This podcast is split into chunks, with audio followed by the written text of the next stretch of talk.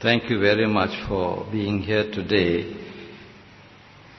so that I can share with you some of the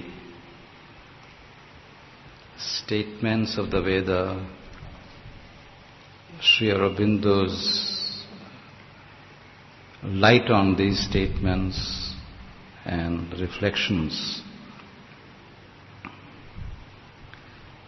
You have a copy of my text with you, and I wanted to ask you whether I should read it or I should speak to you, and you can choose between the two. All right, I will speak. the text you can read, so I will have the chance also to, of departing from the text.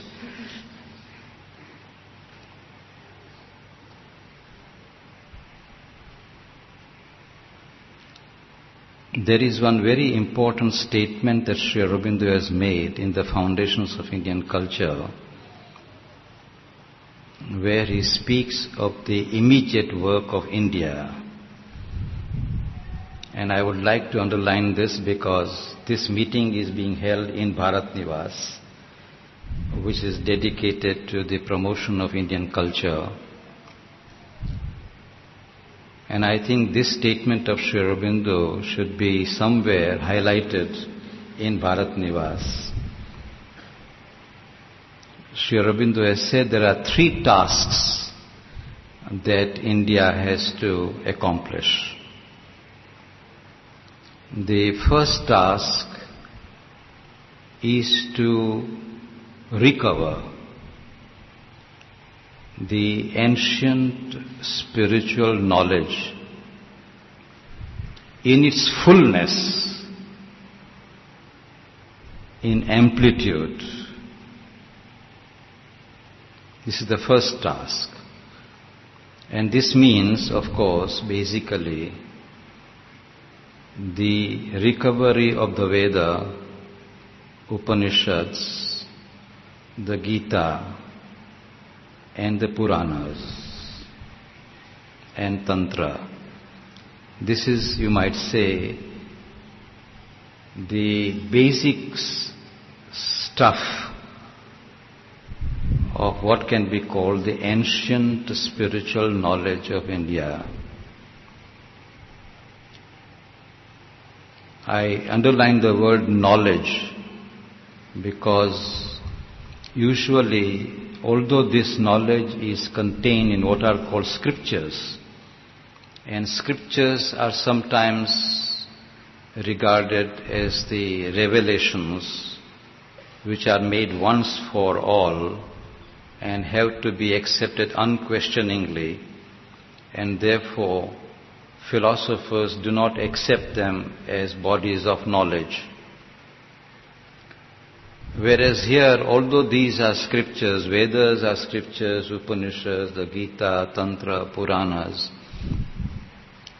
they are still to be considered as books of knowledge because India does not regard them as revelations made for all time, which cannot be repeated, which cannot be verified.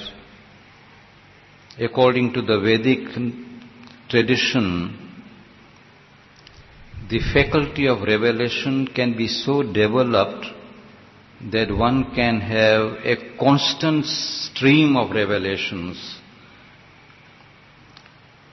And therefore, it is not something which comes once for all, but one can have repeated revelations, and revelations can be verified by revelations and they can be experimented upon, they can be enlarged, as in scientific knowledge. You can enlarge upon the knowledge. You can even overpass, you can have a new revelation, a new knowledge. So, Sri Aurobindo has deliberately used the word ancient Indian spiritual knowledge. This has to be recovered. It has to be recovered because it has greatly been lost. Mother once wrote down for me one message in which she said, India has, or rather had, the knowledge of the Spirit. So, uh, she wanted to underline that India should not take the pride of having today a living knowledge of the Spirit. India has deviated a long way from the possession of that knowledge and therefore it has to be recovered. This is the first task. The second task, Sri Aurobindo has said, India has to pour that knowledge into new modes of philosophical, scientific, and critical knowledge.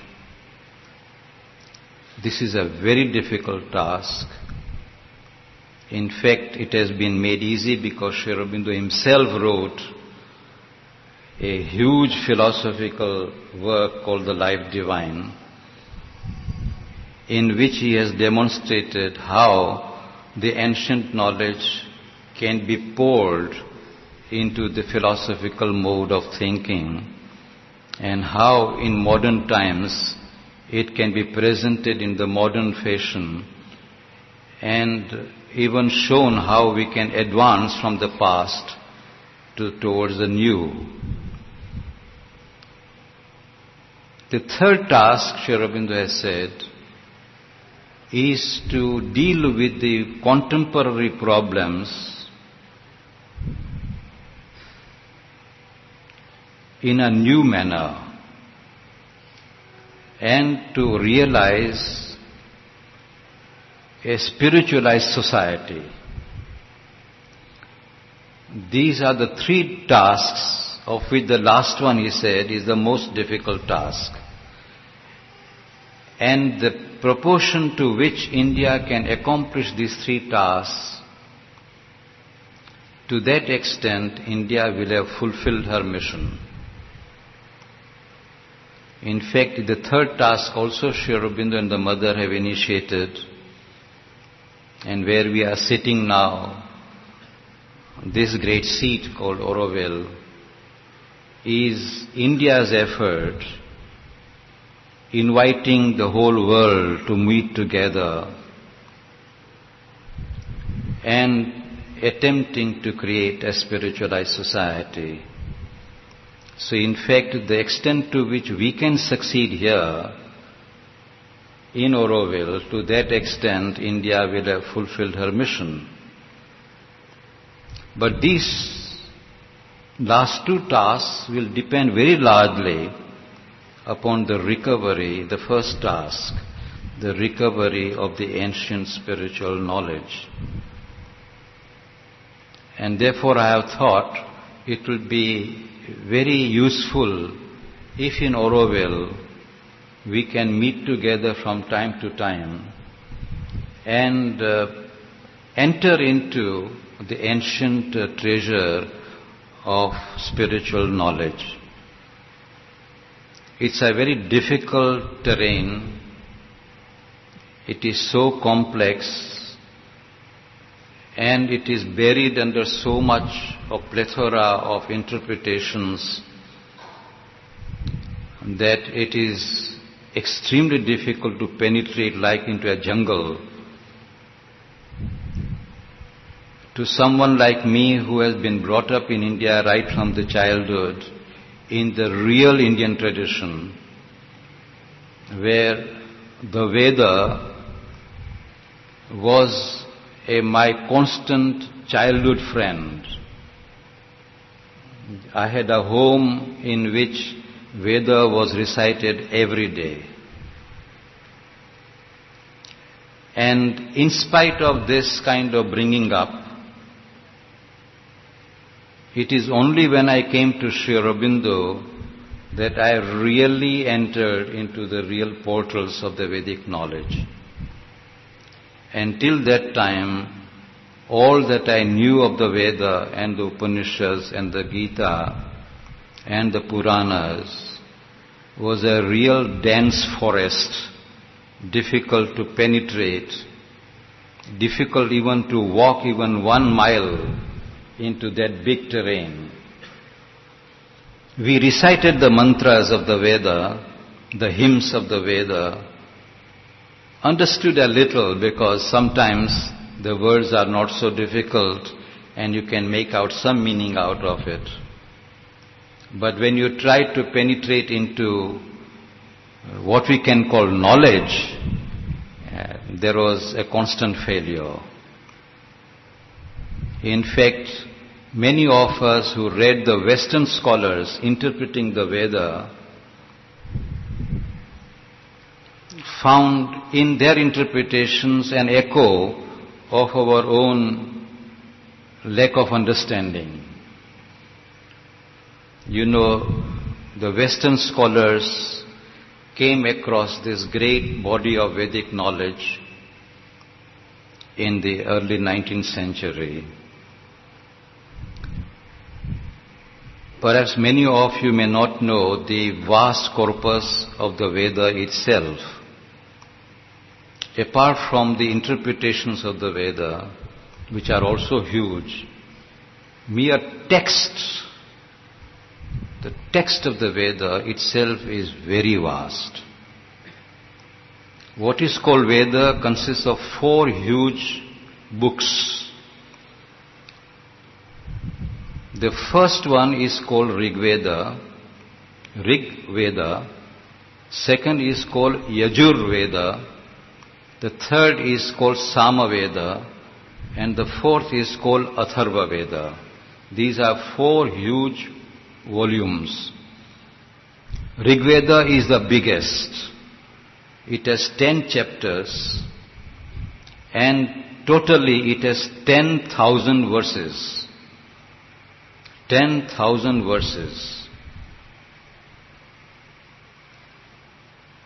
In a recent publication, mere Sanskrit text and English translation has come to 12 volumes of Rig Veda alone. Atharva Veda is half of the Rig Veda, Sama Veda is shortest, and Yajurveda is more than one fourth of the Rig Veda. Basically, Rig Veda is regarded as the Veda. And uh, Sri Aurobindo made a study of this Rig Veda in depth.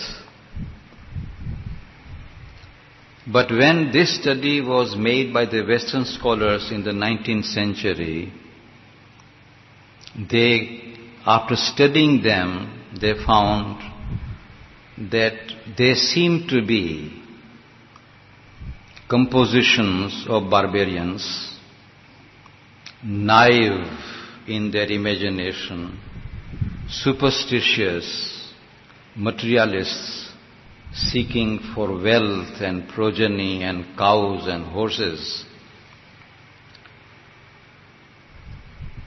Not understanding the real depth and not understanding the connections of ideas, they really felt that the entire Vedic corpus is simply a bundle of worthless material which may be studied for historical reasons to show to people what barbaric people of ancient times thought and conceived and imagined, but for no other purpose. In fact, Max Muller, after interpreting the whole of the Veda, wrote a letter to his wife. I have now accomplished, I don't quote exactly the words, but he said, I have now accomplished the task of translating the whole of the Rig Veda. And when people, even in India, when they will read my translation and understand what Veda contains, they will find that there is nothing in it and they will easily turn to Christianity and embrace it. This was his confidence with which he translated. And many others who came to translate, and many of them who interpreted the Veda coincided in their interpretation. And many of the Indian scholars who read these Western scholars, they also dared not depart from these interpretations of the Western scholars. Even a man, a philosopher like Radhakrishnan, while writing on the Veda in his book called Indian Philosophy,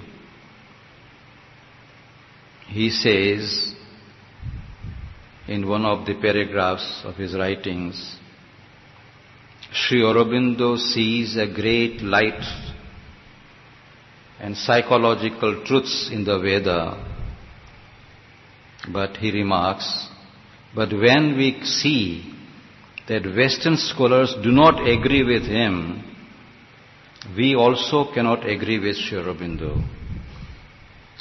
This is the remark of men like Radhakrishnan, who is supposed to be one of the foremost philosophers of India. You can see, therefore, how difficult it is for scholars to understand the Veda. Now, there is a history of the interpretation of the Veda, and this history has to be understood before we can appreciate how Sri Aurobindo penetrated through this great forest of the Vedic interpretations and brought out a great light out of these Vedic verses. These Vedic verses. These Vedic verses.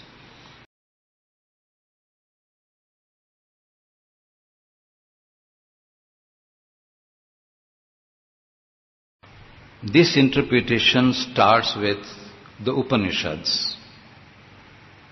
Upanishads claimed that what they have written in their compositions are nothing but reaffirmations of the Veda.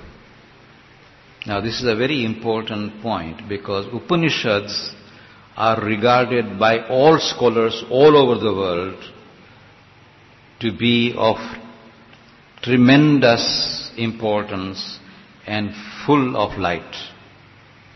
On this there is no dispute either in the east or in the west. And Upanishads themselves declare that they are nothing but affirmations of the Veda. Therefore, at least for the Upanishadic seers, Vedas are books of knowledge. When we come to the Bhagavad Gita, which is regarded to be the quintessence of the Veda, it also mentions that Veda is a book of knowledge. Puranas also claim that Veda is a book of knowledge. Tantra also regards Veda as a book of knowledge. Indian schools of philosophy regard Veda as an authority. And it is a tradition in Indian philosophy that if your conclusions of philosophical thought do not coincide with what is in the Veda, then your conclusions are wrong. But what is in the Veda is true. Such is the tradition in Indian philosophy.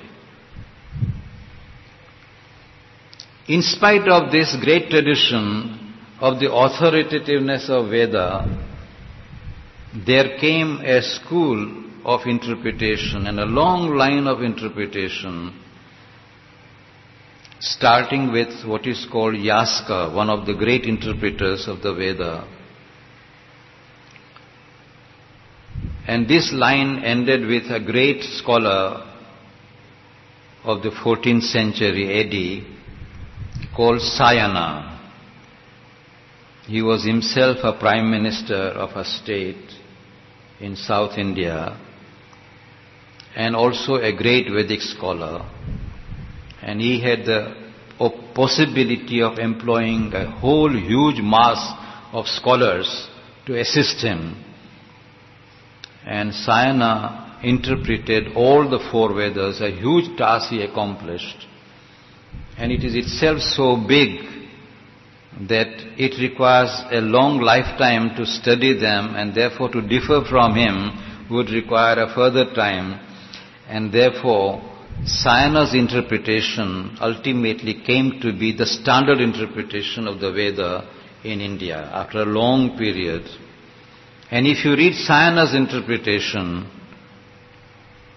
then it would seem that Vedic rishis and uh, the greatness of Vedic rishis and the claim that Vedic texts contain knowledge is a colossal fiction.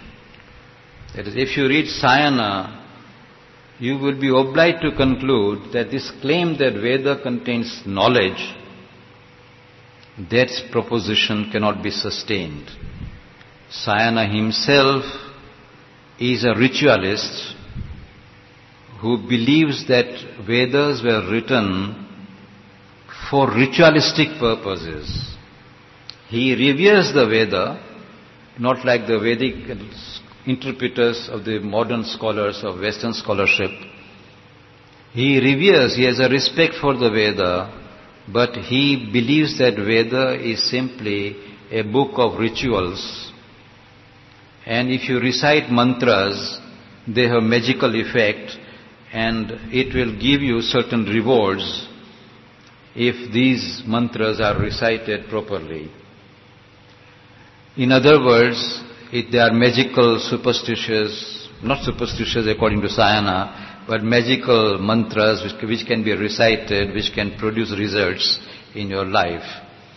Results of materialistic gains, of progeny and wealth and so on. Such would be the meaning of the Veda according to Sayana.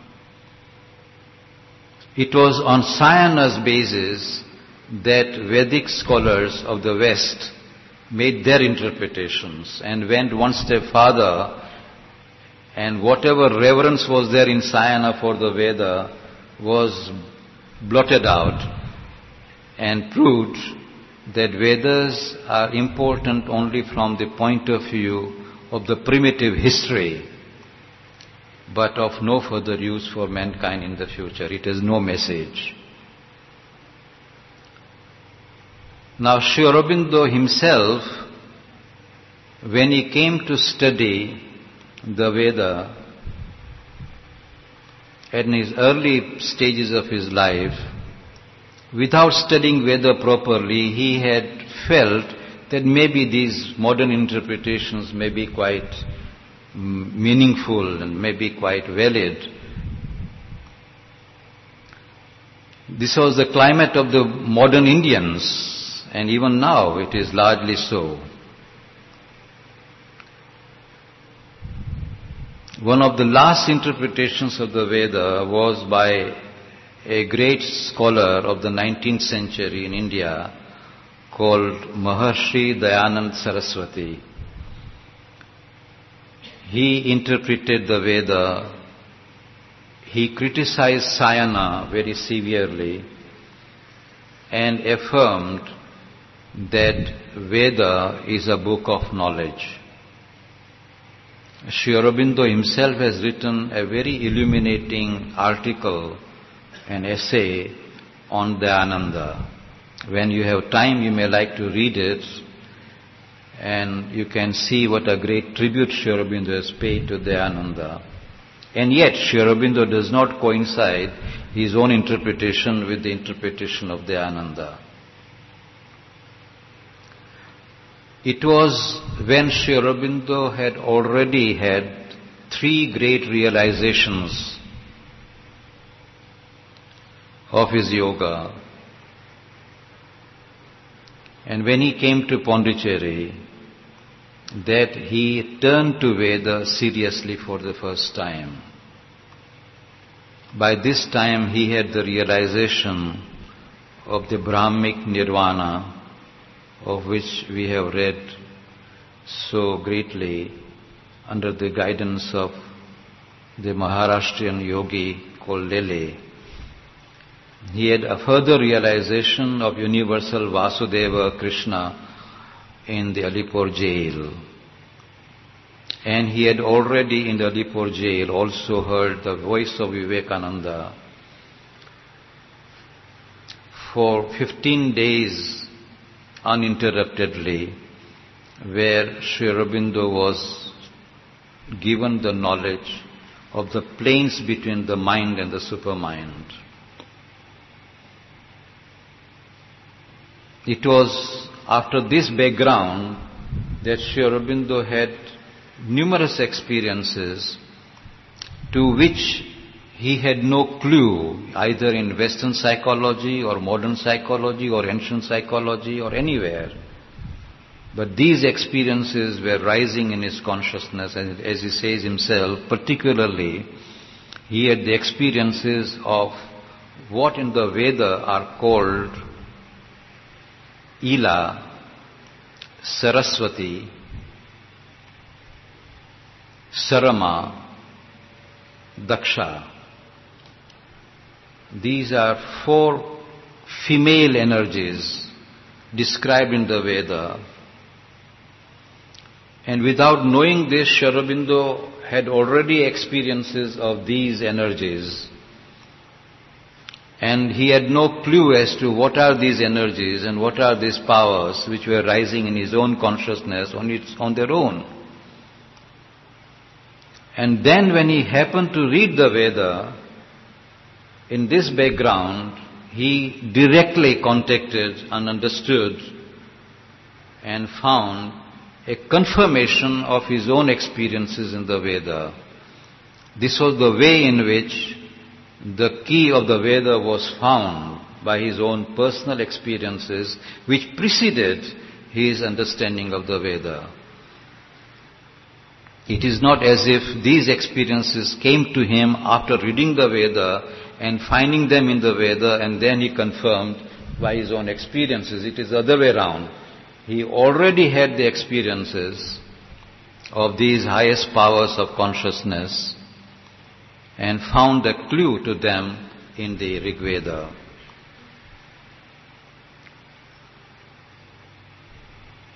It is said in the Veda that only the seer can understand the words of the seer. This is the Vedic expression itself. Ninya vachansi, that is secret words. Kave nivachanani, they are revealed only to the kavi, to the poet, to the seer. And it is confirmed in the case of Sri Aurobindo the secret meaning of the Veda was revealed only to the seer, to Sri After studying this Veda, Sri Aurobindo has, I am now going rapidly because it's a very vast subject and I am only trying to give the summary and the essence of the matter. After studying the Veda in depth, now this, when I say in depth, to cover this within two or three years, such a huge uh, mass of Vedic knowledge, it is really something like a Herculean labor which he accomplished within a short time, as if he dived into the Veda and collected all the treasures within a short time and brought the jewels and diamonds out of the Veda and then he began to express and put them before the mankind. It was in 1914, that is to say, 1910 he came to Pondicherry, and by 1914, within four years, he had attained such a mastery of the secret meaning of the Veda that he began to write series of articles under the title The Secret of the Veda. And if you read this secret of the Veda, you can see a masterly interpretation. It is a masterly interpretation because he finds the proof of his own interpretation in the Veda itself. It is by internal evidence that he shows that the interpretation he has given follows clearly and obviously, luminously from the Vedic verses themselves.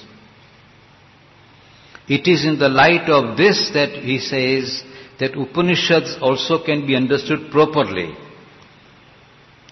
In fact, although Upanishads are famous for their knowledge, even today, if you go to the scholars to ask the interpretation of the Upanishads,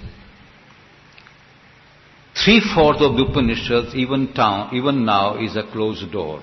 Even today, even those who praise Upanishads to the skies, whether in the east or in the west, even they, when they read the Upanishads and if you ask them the questions, you really find that they are absolutely out of their depths.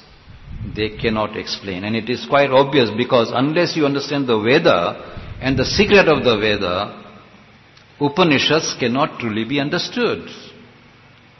Fortunately, Sri Aurobindo has written for us also at least two great commentaries on two important Upanishads, Isha Upanishad and the Kena Upanishad. And he has translated eight Upanishads in totality. And that is a tremendous help that we can get to understand the Upanishads properly.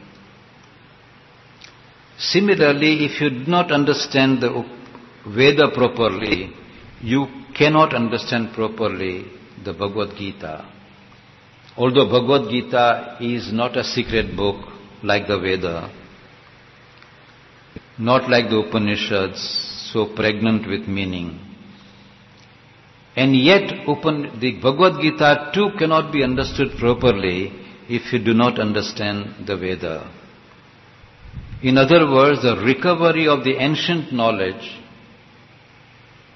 Vedas, Upanishads, Bhagavad Gita, cannot be achieved except in the light of what Sri Aurobindo has written on the Veda. That is how I consider Sri Aurobindo's Secret of the Veda to be of the highest importance.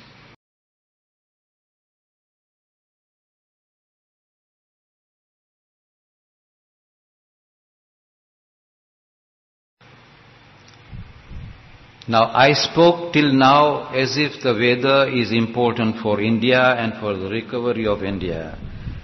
But actually speaking, the Veda may be looked upon as the only document of the ancient times available to the whole humanity. That is to say, if you trace the world history and if you try to find out what was the earliest composition of the earliest stage of humanity, nothing is available to us today except the Veda. This is the only, we can call document, but you can say the only composition which is available to humanity. There were, of course, many other traditions in the ancient times, and there was certainly a great tradition of knowledge. There were traditions which we find in ancient Chaldea, in ancient Persia, in Egypt, in Greece. But all these traditions have been lost. There is hardly anything available in the form of any text. There are ideas, there are mythologies, but as far as the texts are concerned, even the Greek mythology which is available is a later statement of the earlier Eleusinian uh, tradition and the secret knowledge which is lost. So, if you want to know what was the earliest thought of mankind, And if you want the proof of that earliest document of mankind, we have turned only to the Veda because that is the only document available for the whole humanity.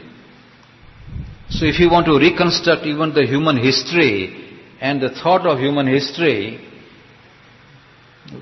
all the nations have to turn to the Veda to give the description of the earliest thoughts of mankind, for which you have proof. And what are proof? Because we must remember that this Vedic text was right from the beginning so much revered in India, obviously because it was considered to be a book of knowledge at that time, whatever we might say in modern times about it. But it was known to the Vedic seers that they contained supreme secret knowledge.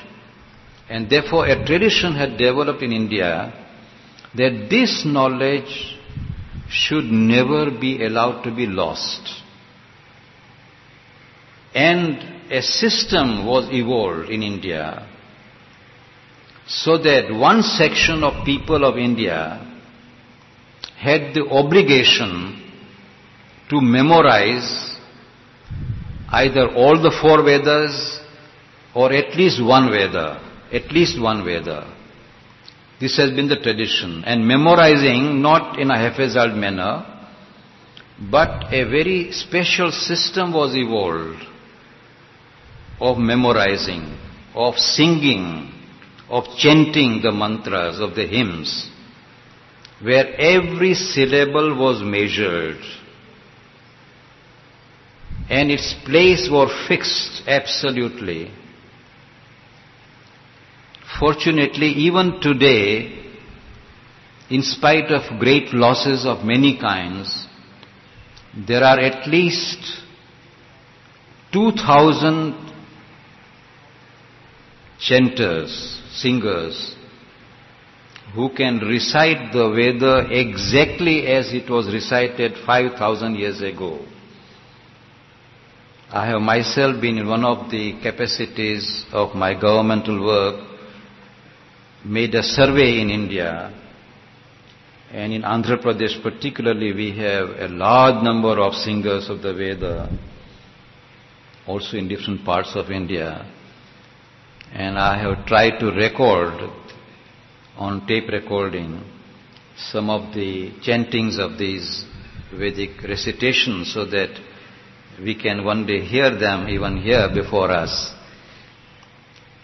The speciality of this method of singing is that it is sung in seven different ways. And all the seven ways should coincide so that there is no mistake occurring anywhere. All the seven different methods. And the last method, which is called the Ghanapatha, the method in which you first pronounce the first syllable, then you pronounce the second syllable, then you go back to the first syllable and pronounce again the second, and then pronounce the third, then you go back again to the second and then pronounce the first, and then again you go back to second and third and fourth, and go back to the third and second and first, until you come to the end of a verse which takes nearly 10 to 15 minutes even to recite one mantra like Agni Mire Purohitam Yajjasya Deva Mritvijam Hotaram Ratnadatamam. It's a very simple first verse of the Rig Veda. This recitation in this Ghanapatha takes at least 15 minutes because of this method. And it is chanted, it is not only recited in a, like a prose, it is chanted. In fact, even the chanting is so wonderful that when you hear the chanting, you know, these repetitions are so beautiful and so marvelous that you would like to go on hearing, hearing, hearing again and again. Marvelous. And then the whole of Rig Veda, 10,000 verses, if you have to recite in this way, you can imagine what a tremendous feat it would be and how to memorize. And these memorizers remember both ways, in every word as you move forward and backward. And they, are, they have complete memory of it. It is a part of the training right from the childhood at the age of four or five they start memorizing. This is a part of their work.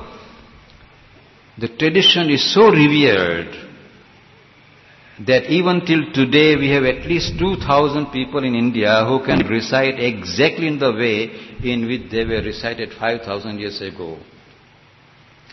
This is the reason why we have today an accurate text of which there can be no question at all. If anybody doubts that this is not the text, you can just call a singer and ask him to recite in the Ghanapatha and every syllable is caught, even today. So that it's not left to the printer's mistakes. The printing came much later. It was, in, in fact, it was throughout the history of India, it has been an oral tradition. That is why, as Sri says, today we have almost an accurate text of the Veda. And not only of the Veda, this is true also of the Brahmanas and Aranyakas and the Upanishads and many other scriptures. The same method. It is tremendous. What a prodigious memory these Brahmins developed. In any case, there is no dispute about the fact that these Vedic texts are accurate, whether we understand them or not. But on this question, there is no doubt that they are the most ancient texts available to mankind. So if human history has to be written correctly, if the thought of human mind has to be written historically, there is no recourse for mankind except to go back to the Veda. So the importance of the Veda is not only for India, but for the whole world. It is the world's earliest text available. And therefore, what the earliest man thought, what he conceived, if you want to find out, we have got to go back to the Veda. Even though they may not be the most ancient, because as Sri Aurobindo says, it is very clear that the Vedas were preceded by a very great civilization, a very powerful stage of civilization. And it was only when that age was declining that it was felt that the fragments of the knowledge of these Vedic seers were put together by a rishi called Vyasa in any case, this is the tradition that there was a great rishi called Vyasa who knew the Vedas in their fullness and he made an anthology. So these four Vedas are not the full text of all that was in that civilization available as the Veda, but this is only an anthology, only selections. It's a miscellany, you might say. This is this, what we call Veda is therefore an imperfect statement of what was at that time developed in that ancient time. So what must have been the civilization at that time can only be imagined when we first understand the light that Sri Aurobindo has shed upon these texts and secondly, when we understand the poetic brilliance, you know, one of the marks whether the poetry is barbaric or naive or primitive or very developed is, can be seen by the metrical perfection. Metrical perfection. And as Sri remarks, if you read the Veda simply, the rhythms of the Veda. Sri Aurobindo says, the rhythms of the Veda are like the chariots of the gods. And they have perfect symmetrical form. Perfect. And this is Sri Aurobindo's remark, one who is the greatest poet. It is his tribute to the Vedic uh, rhythms. Perfect symmetrical form that we find in the Veda. So even if you don't understand the meaning of the Veda, even if they are barbaric, at least the poetical form is not barbaric, that is certain. barbarians could not have produced that kind of symmetrical perfection of the rhythms. It is lyrical in its sublimity.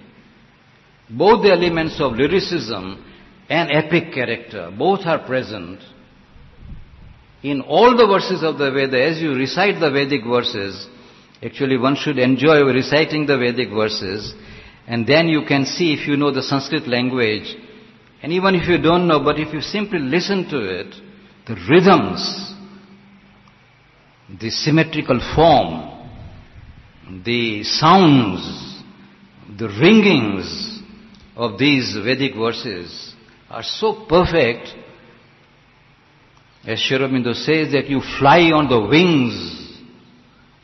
As you, as you sing these Vedic verses, you feel as if you are flying with your wings. This is the kind of power that the Vedic verses possess.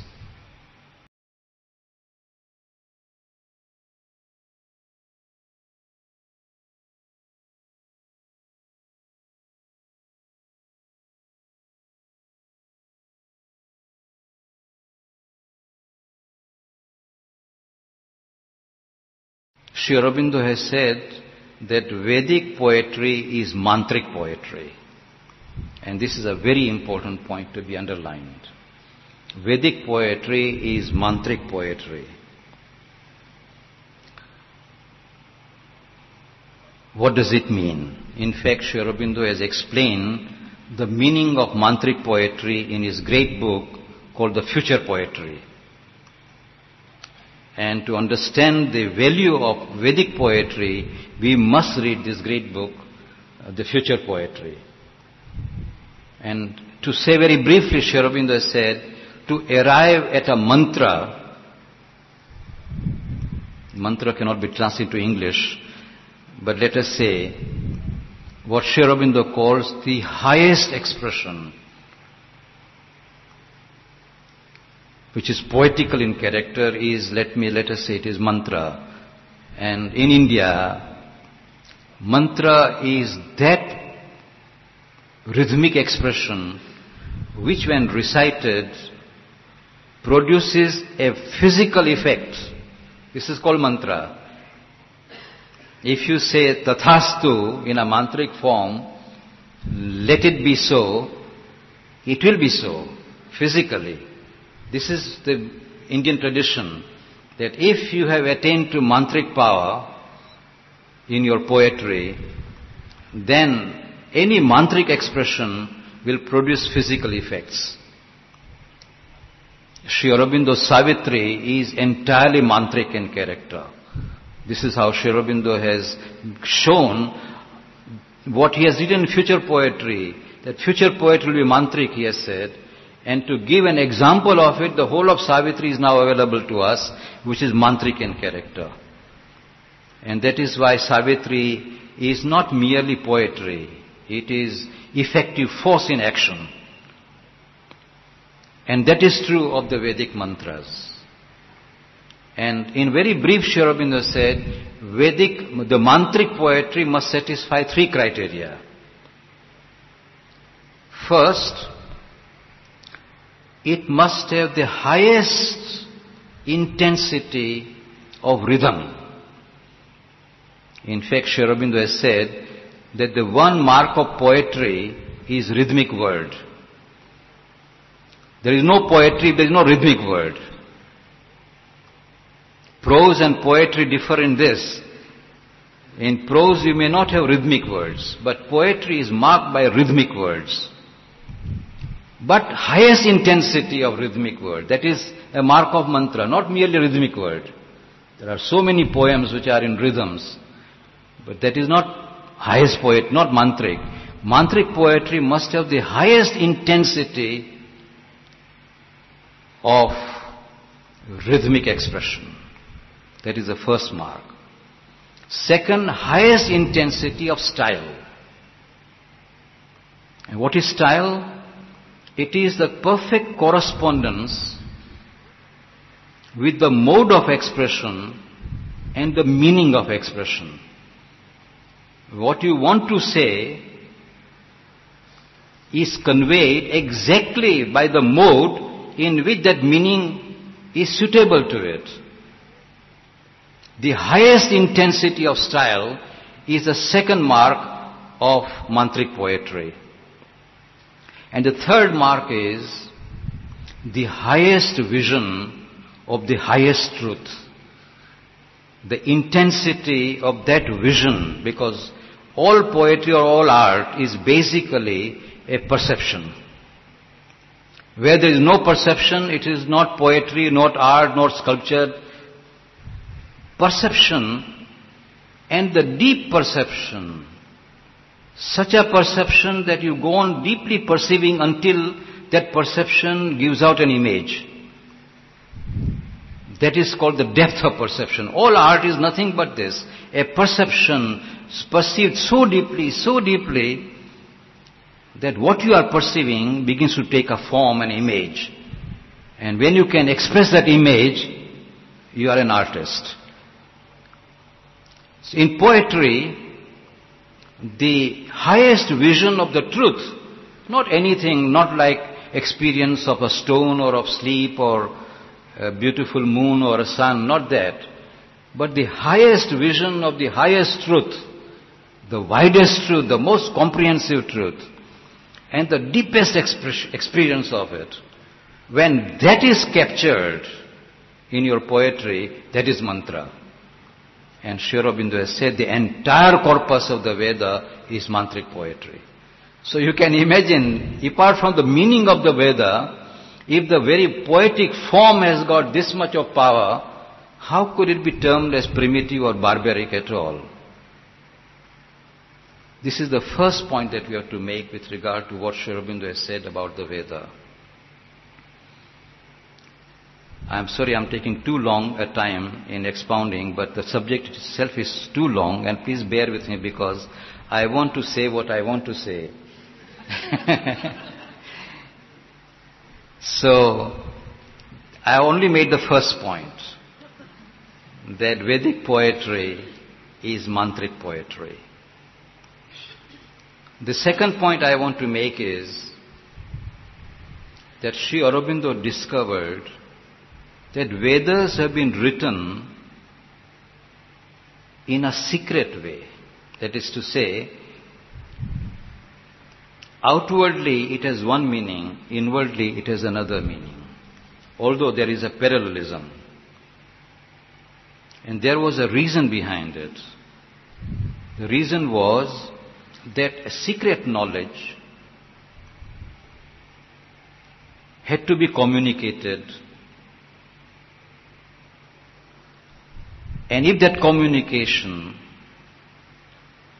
falls into the hands of uninitiated, he can misuse it both for himself and for the others.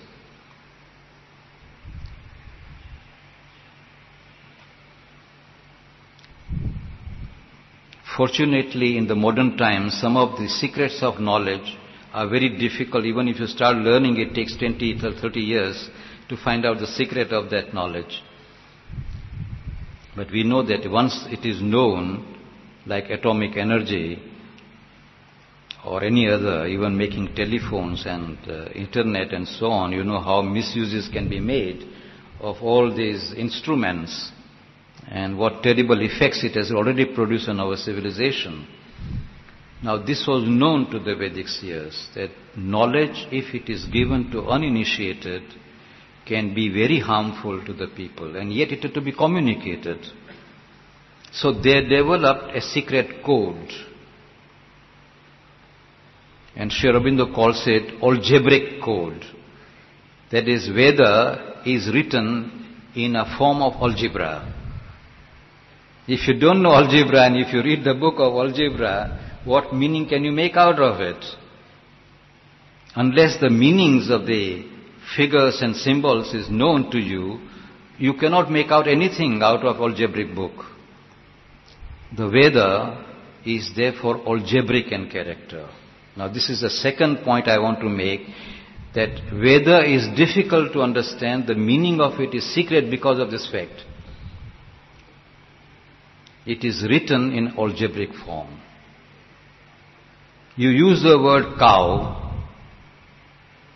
in ordinary sense we all know what is cow. But in the algebraic form, cow means light. And if you read the Veda throughout, wherever the word cow comes, you put the word light, it will fit in very well. But if you don't put cow for light, it will look very bizarre. The cow stands before a horse. And what is the light? what is the luminous meaning in it? Nothing. A cow stands before the horse. But the same thing, you turn it and say, the horse is for power, energy, Shakti. Cow is light. So Chit Shakti, cow and horse together is a symbol for Chit Shakti which makes a tremendous meaning. And now you put it anywhere in the whole of the Veda, wherever it comes, you put these two words. Don't use cow and horse. You simply use the word light and power. It will make a very simple, luminous, obvious meaning. But if you don't know this, then everything looks bizarre and it may look very primitive and barbaric. This is the reason why many people, not knowing the algebra of Veda, have come to the conclusion that the Veda is barbaric and primitive. Now it is Sri tremendous insight because of his own experiences that he discovered this algebra of the Veda. And the secret of the, of the Veda, this whole great book, I don't know if you've seen the book, The Secret of the Veda. This is the book. It is volume number 10 in the centenary edition. This Secret of the Veda gives you uh, the algebraic meanings of various words and terms which have been used in the Veda. The third point I want to make is that this Veda contains a very deep knowledge of reality, of the world, and of the self. Triple knowledge. God knowledge, world knowledge, and self, soul knowledge, self knowledge.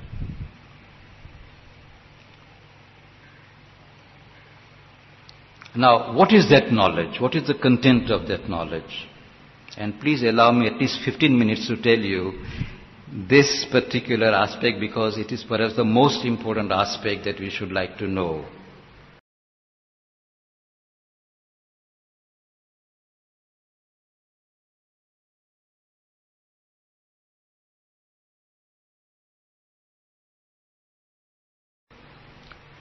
What is God? What is ultimate reality? It is not the kind of God, one sitting in the seventh heaven with a long beard. The very, one of the first statements in the first chapter of the Rig Veda,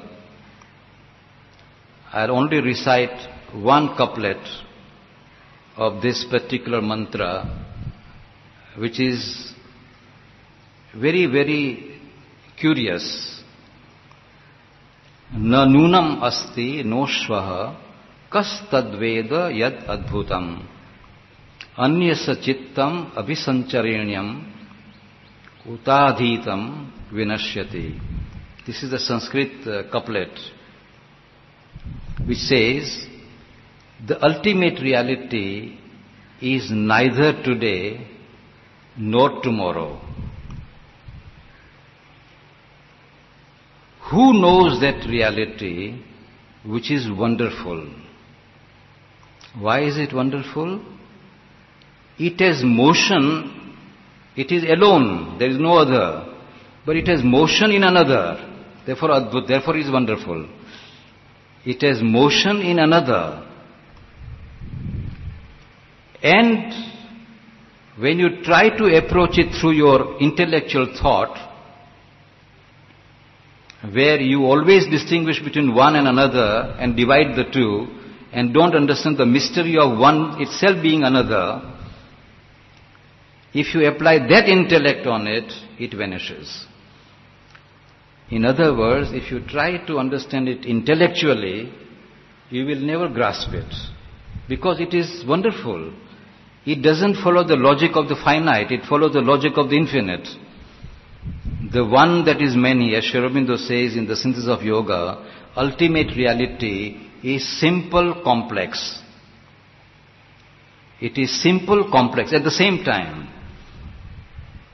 It is one that is many. It is static that is dynamic. It is the same thing which is said in the Upanishad. In the Ishopanishad, the same idea is expressed. Na etad ejati, etad na ejati. Tad ejati, tad nejati. It moves, it moves not. It is far, it is near. It is wonderful. Now, this is the first starting point of the Vedic, Vedic knowledge of, of reality, of God. And there are so many other verses to which I do not make reference here for the sake of brevity. Then comes the world knowledge. What is the world knowledge of the Veda? They say the physical world that we see is only the outer fringe of the whole world.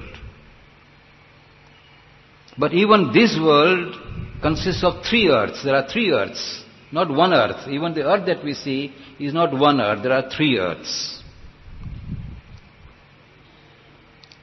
Then there is intermediate between earth and heaven. Heaven is a word used in the algebraic language of the Veda as mind.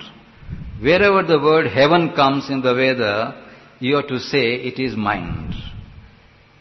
Wherever the word Prithvi, earth comes, you have to understand it to be the physical.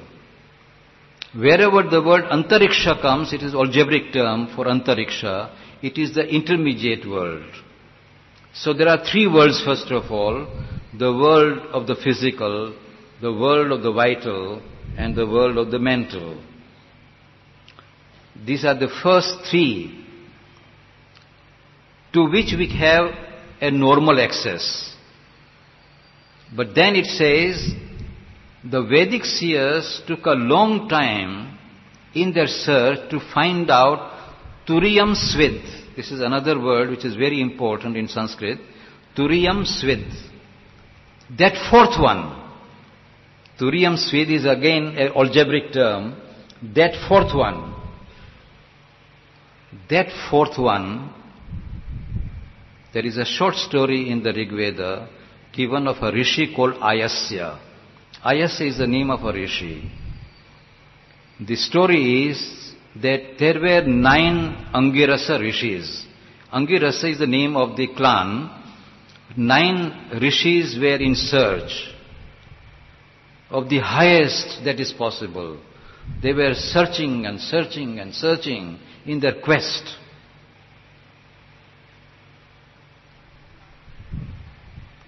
At last they came across a great man called Ayasya. And they got his help in this search. And with his help, these nine Angirasas, when they became ten with Ayasya, then they found Turiyam Svid, they found the fourth one. The fourth reality. The three are earth, the intermediate, and heaven, body, life, and mind. But the fourth one they discovered with what? Saptadhi. There is another word in, in the Veda, again another algebraic term. Saptadhi. Seven headed thought. A thought which has seven heads. With seven heads of thought, that is, mind has to be so wide as to become seven headed. With the help of the seven headed thought, Ayasya broke open the fourth world. And with the opening of the fourth world, he became universal. Vishwam Ajanayat. He, he manifested the whole universality. This fourth is regarded as the most important discovery of the Vedic seers. And Sri Aurobindo afterwards tells us that this fourth is the supermind. Turiyam Svid is supermind. So Vedic seers had discovered the supermind. And beyond the supermind, they discovered triple reality, which in later times came to be recognized as Sat Chit Ananda, the existence, consciousness, and bliss. These are also the names of three gardens of Matri Mandir that Mother has given existence, consciousness, and bliss.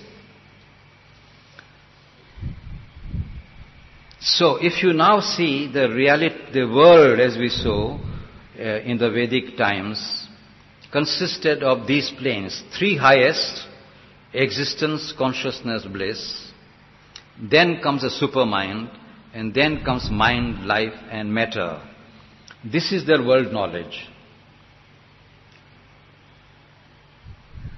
I must tell you that I am making a great injustice to the Veda by summarizing so, so primitively and so very briefly, so naively. But this is the basic uh, formula, you might say, of the world knowledge of the Rig Veda, of the Veda. What is the soul knowledge? According to the Rig Veda, this is one of the most secret knowledge. Now let us give a little time to this most secret knowledge of the Veda. This has very much to do with our own yoga, therefore I am taking little more time on this. This soul is given an algebraic term in the Veda called Agni. Agni is a mystic fire. Fire is, is that which you see outside very easily, but inside it is our inner self, inner soul, what we call in Sri Aurobindo psychology, psychic being. This psychic being is our real inner inmost soul. And this was discovered after a long, long search. If you read the Vedic verses, you will find what a tremendous search they were making. And there is so much of knowledge of Agni given, and so important that Sri Aurobindo himself, he has written one full book. I don't know if you if you are aware of that book. This is volume number 11 of the centenary edition all the hymns addressed to fire, mystic fire, in the Rig Veda, Sri Aurobindo has collected and translated each one of them.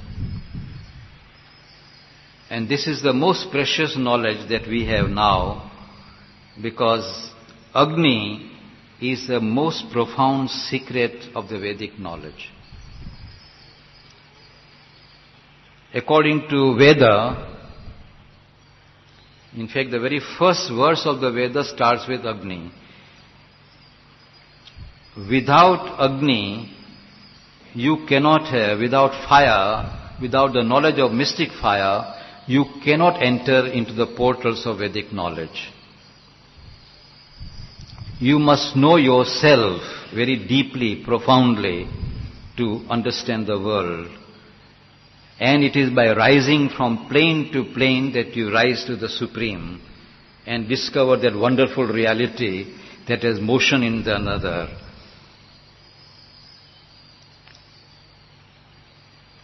Now this mystic fire has been described variously in the Vedas. As I told you, such a huge book. It is only in of Rig Veda. Then are Agni mantras in many other uh, Vedas also are available.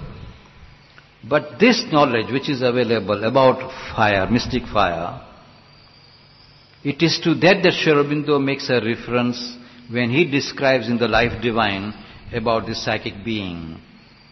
And he says it is the flame that burns in the heart which is inextinguishable. It is the conscience deeper than the conscience of the moralist. It is the demon of Socrates. It is that which turns always towards the truth and beauty and goodness, which detects the truth from falsehood unmistakably. That is our true soul, which is within ourselves. And the Veda makes out that without illumining this fire, you cannot enter into the deeper knowledge that is in the Veda. That is why the importance of mystic fire. What you are internally is this fire. And this fire itself has an origin. And Sri Aurobindo speaks of the origin of the psychic being also.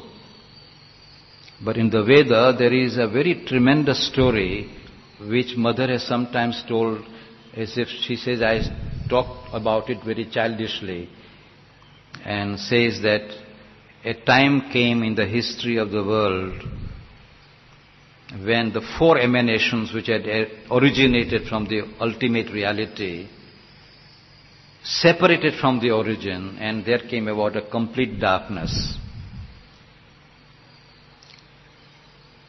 And when that darkness came, then the Supreme Divine Mother went back to the Supreme Lord and said, an accident has occurred and there has come about a complete darkness and what is to be done? And then the Lord said, you create some other beings who will not separate themselves from the origin. And that was the origin of gods. Gods were created. But even the gods when they saw darkness and they were asked to go down to the darkness so that light can come out of it, they refused. They said, it is so dark, we shall not enter into it.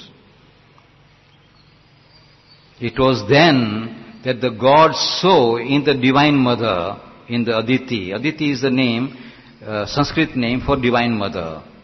They saw in Aditi a special light, something special. And they said that if it can be brought down, then it can bring back light into this darkness. That light is mystic fire. That we call Agni, that is the origin of Agni, is in the Supreme Divine Mother. And it was put forth in one of the talks Mother has said, that the Supreme Divine Mother, when she saw the darkness, a tremendous love oozed out of her. And when that love crystallized and fell upon the darkness, this is the psychic element which entered into the darkness. And all the psychic beings are nothing but evolutionary developments of this original psychic element, which is nothing but love of the Divine Mother. And that is why the psychic being automatically turns to the Divine Mother in an experience of love. That is why, that is our, in our own yoga, that is the importance given to it. But this is the Vedic truth told in a very uh, algebraic terms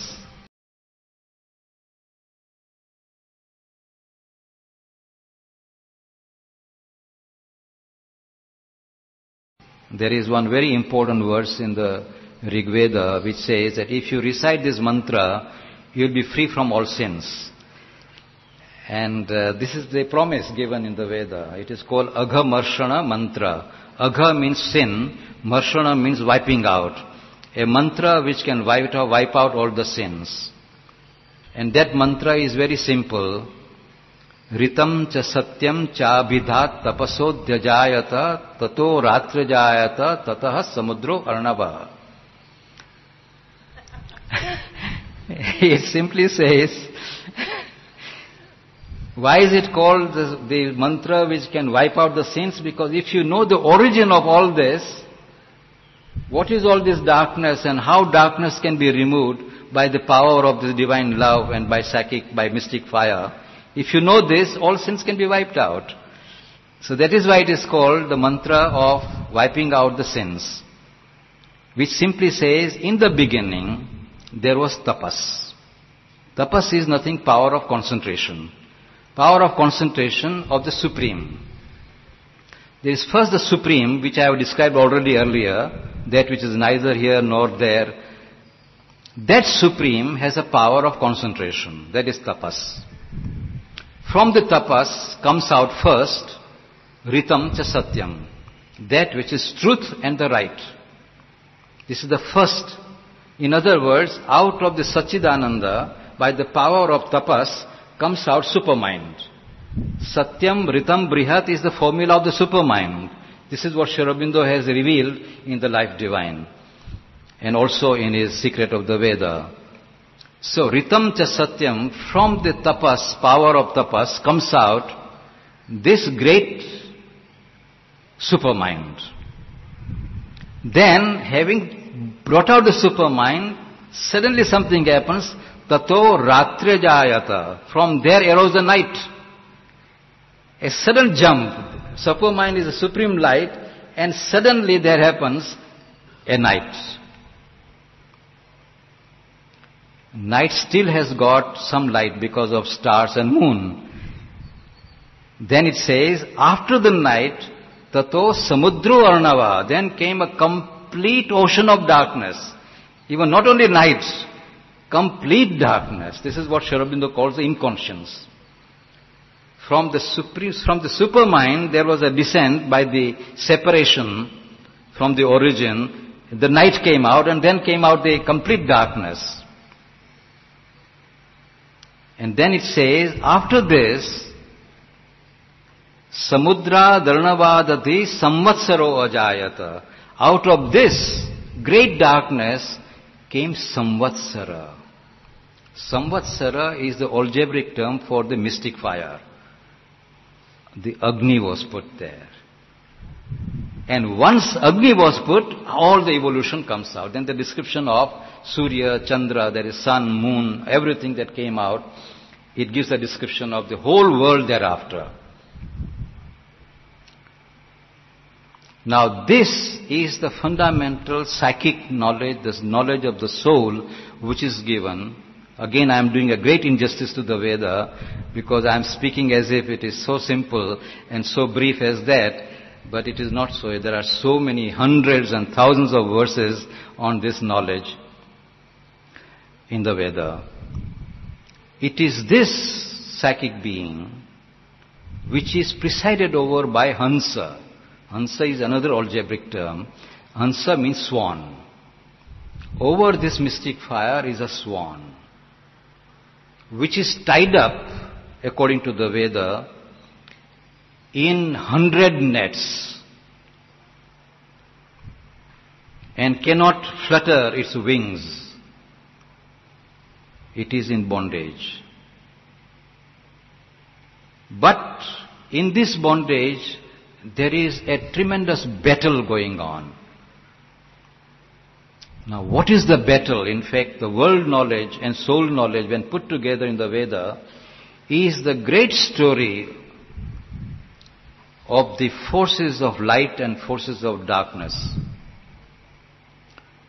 The forces of light are called the gods, and forces of darkness are called dasyus, panis, Pishachas, Rakshasas, Asuras. These are the words which are used in the Vedas to describe the forces of darkness. And it's a great battle between the two. If you want to fight the battle, I'm now coming to the end of my exposition. You just give me 10 minutes more because I've taken a lot of your time. This battle can be fought and can be fought systematically. And this is the yoga of the Veda, the mystical discipline by which the psychic being and the soul, which are caught in this great battle, can be liberated. So the first step is the discovery of the mystic fire within you. This is the first step in the mystic discipline of the Veda. Veda Sri Aurobindo discovered is a great book of yoga. It is not any superstition or magic or any kind of barbaric mantras to get some gains here and there. It is a knowledge of the battle in which, battle of life. It is a revelation of the real nature of life. Suddenly in harmony, disharmony comes about. Suddenly when Rama is to be crowned, Kaikeyi happens to demand certain things overnight and Rama is thrown out and the great tragedy occurs thereafter until a battle takes place and after the battle only the victory comes. So in the human life there are forces of darkness and forces of light which are described in detail in the Veda. What are the gods? And the whole knowledge of the gods and how they can help. And the Vedic seers found out the existence of the gods, not as imaginations or formations or premonitions, but real objective existence of the gods. And they found out the names of this god. Name means the secret of each god and the function of each god. It is like you're going to a ministry and finding out who is the minister and who is the secretary and who is the clerk and who is the cashier and what is the function of each one? And then, unless you know this, you can never succeed in the ministry. Similarly, in the ministry of the world, you cannot succeed unless you know who are the gods and what are their functions. So to say very briefly, once again, and very primitively, I'll give you only a few clues just to bear in mind that the first, as you rise up and kindle your mystic fire, the first one that comes in answer is Indra. Indra is a name of a god who Sri Aurobindo describes algebraically as the god of illumined mind. So you first of all come into contact with the illumined mind. He descends. This is the nature. Agni always ascends. Fire always rises up in aspiration. In answer, there is a descent of the illumined mind. Only of the illumined mind first. This is the first God that comes to your help. But he is very powerful and he is able to fight with the demons tremendously. So there is a whole story as to how Indra comes to your help, into which I do not go now. But then, that is not enough. You gain a lot, but that is not the end of the story. You still have to rise higher, and higher than Indra is Swaha. This is a very special word in the Veda. In fact, all the people who know Sanskrit and Gayatri Mantra, we start with Om Bhur Bhuvaha Swaha. Tatsavitur Varenyam Bhargo Devasya Dhimahi Dhiyo Yo Nah Prachodayat. So Swaha is constantly used in the Vedic uh, lore. This Swaha is a light which has condensed itself by a constant rising of the mystic fire and the constant descent of Indra. And it's a very beautiful world of light. You come across this world of light, but even that is not the supreme light. It is only the medium light. There is a very famous proposition made in the Veda to distinguish between the darkness, then the intermediate light, and the supreme light. It is said in the Chandogya Upanishad that Krishna was given by one word the supreme knowledge by his teacher, Ghora. Ghora speaks one word to Krishna and gave him the supreme knowledge. And what is that mantra he gives?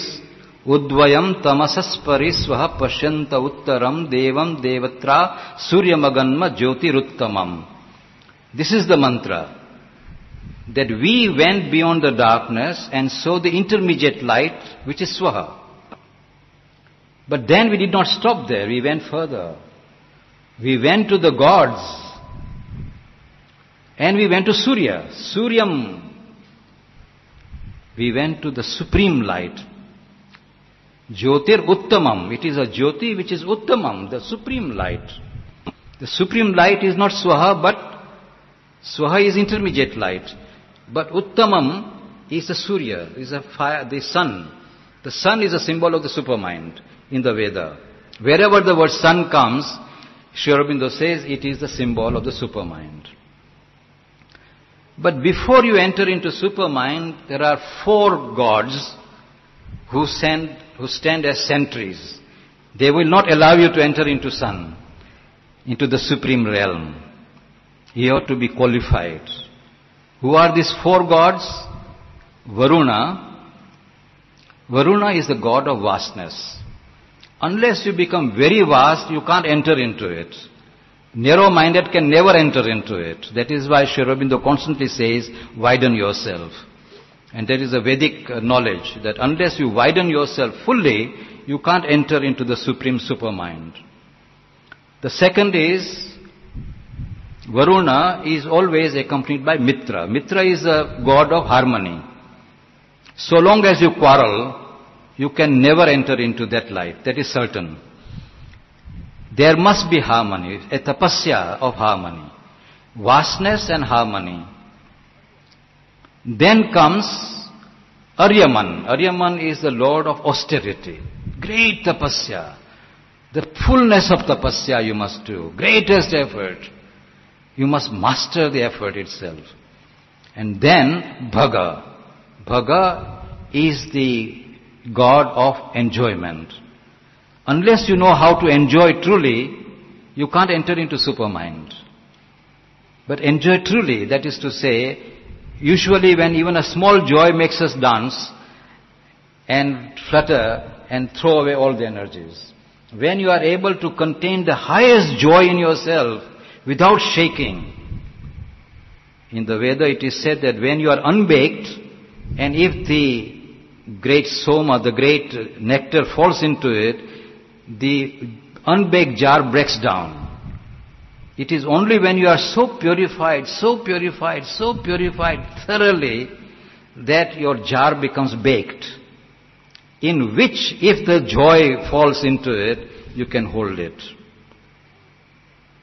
This capacity to hold the joy allows you to enter into super supermind. This is also called the attainment of immortality. Amritam. The great achievement of the Vedic rishis was that the soul which is tied into hundred nets,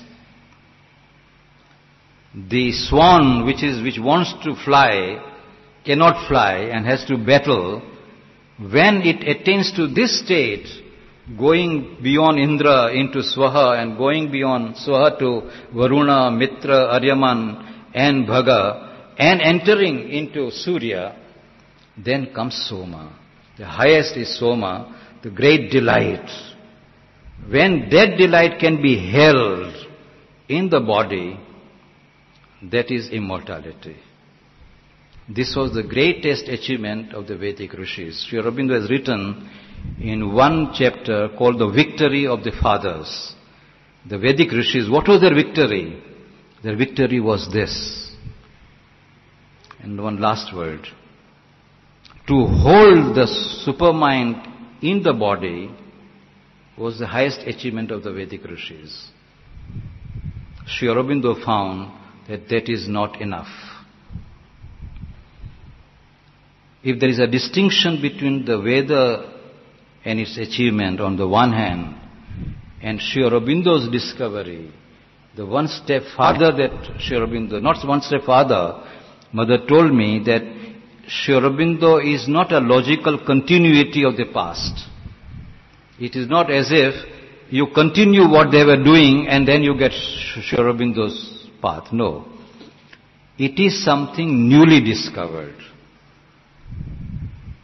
That is why Sri mother said, Sri Aurobindo does not belong to the past or to history. he is constantly fabricating the future. It is because of this reason that it was not known that apart from holding the supreme light in the body, there is also a possibility of the permeation of light in the body. Now this was the new knowledge that Sri Aurobindo gives in his yoga. Permeation, that is penetration. Only when there is a permeation of this light that human species can be turned into supramental species. But now you can see that if you want to understand Sri Aurobindo's yoga, how much you need to know the Vedic yoga and how much certainty and conformity you get by reading the Vedic yoga because many clues you will get in the Veda in large amplitude. And if Auroville is to be the cradle of this Superman, in which the light of the Superman has to permeate and penetrate into the cells of the body, then Vedic knowledge is indispensable.